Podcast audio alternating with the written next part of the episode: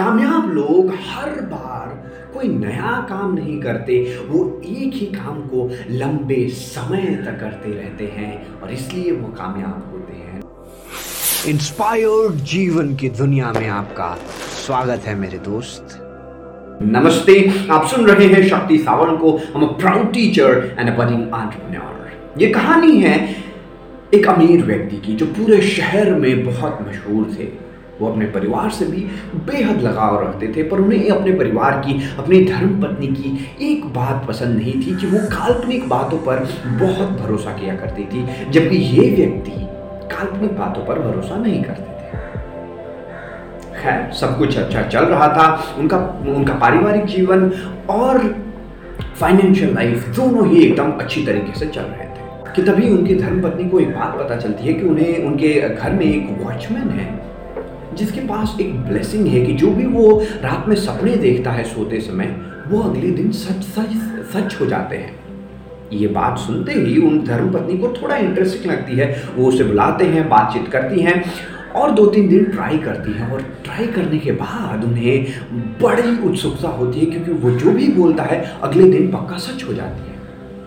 इस बात से वो जो अमीर व्यक्ति थे, उन्हें काफ़ी प्रभाव नहीं पड़ता, लेकिन धर्मपति काफ़ी उत्सुक हो जाती है। वो हर चीज़ के लिए उस वॉचमैन से गाइडेंस लेने लगती है कि तभी एक दिन वो वॉचमैन भागा भागा तेज़ी से आता है और कहता है, आज मैंने जो सपना देखा आपके लिए बहुत खतरनाक हो सकता है। आज आपके पतिदेव कहीं बाहर जाने वाले हैं और वो प्लेन क्रैश हो जाएगी आज। ये सुनते ही उनकी धर्मपत्नी बिल्कुल अचंभित हो जाती है।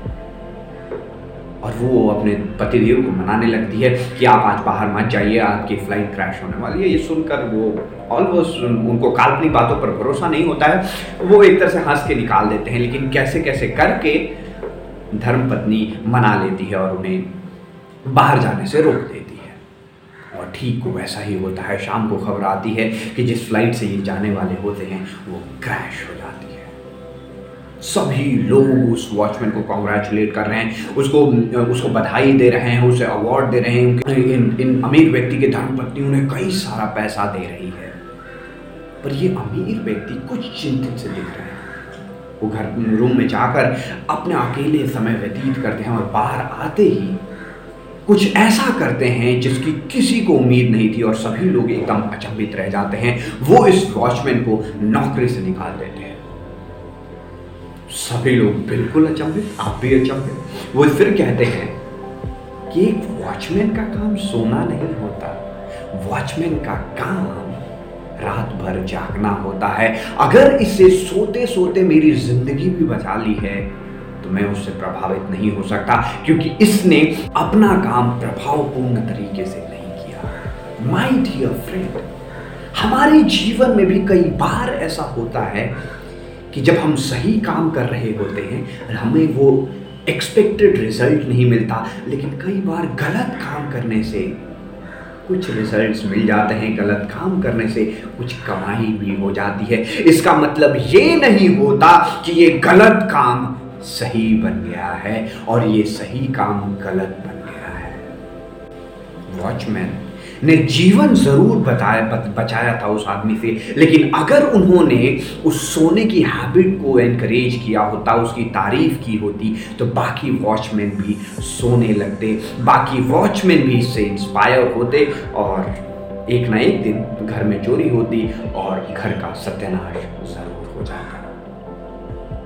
गलत काम से कभी कभार कामयाबी मिल सकती है।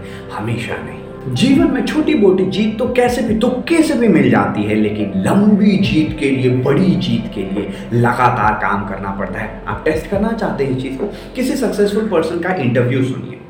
उनके सामने जब कोई सिचुएशन उनके लाइफ के बारे में वो जब बता रहे होते हैं तो उनकी जो सिचुएशन होती है लाइफ की, वो जब सिचुएशन बताते हैं वीडियो पॉज कीजिए लेकिन खुद से एक सवाल कीजिए कि अगर मैं उस सिचुएशन में क्या होता तो मैं क्या करता? और 90 परसेंट ऑफ़ द टाइम आप भी वही डिसीज़न लेते हैं जो उन व्यक्ति ने लिया।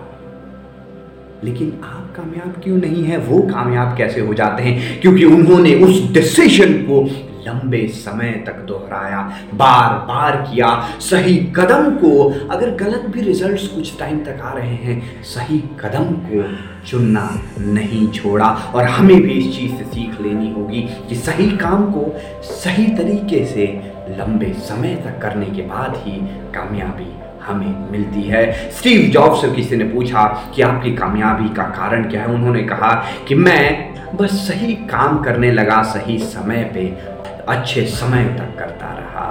तो इस चीज़ से हमें सीख लेनी चाहिए, क्योंकि हमारे जीवन में कामयाबी हमारा बेशब्री से इंतज़ार कर रही है। नमस्ते, आप सुन रहे थे इंस्पायर्ड जीवन stories we narrate to activate the power within you thank you नमस्ते, मिलेंगे अगले वीडियो में कुछ नई कहानियाँ, कुछ नई सीख के साथ।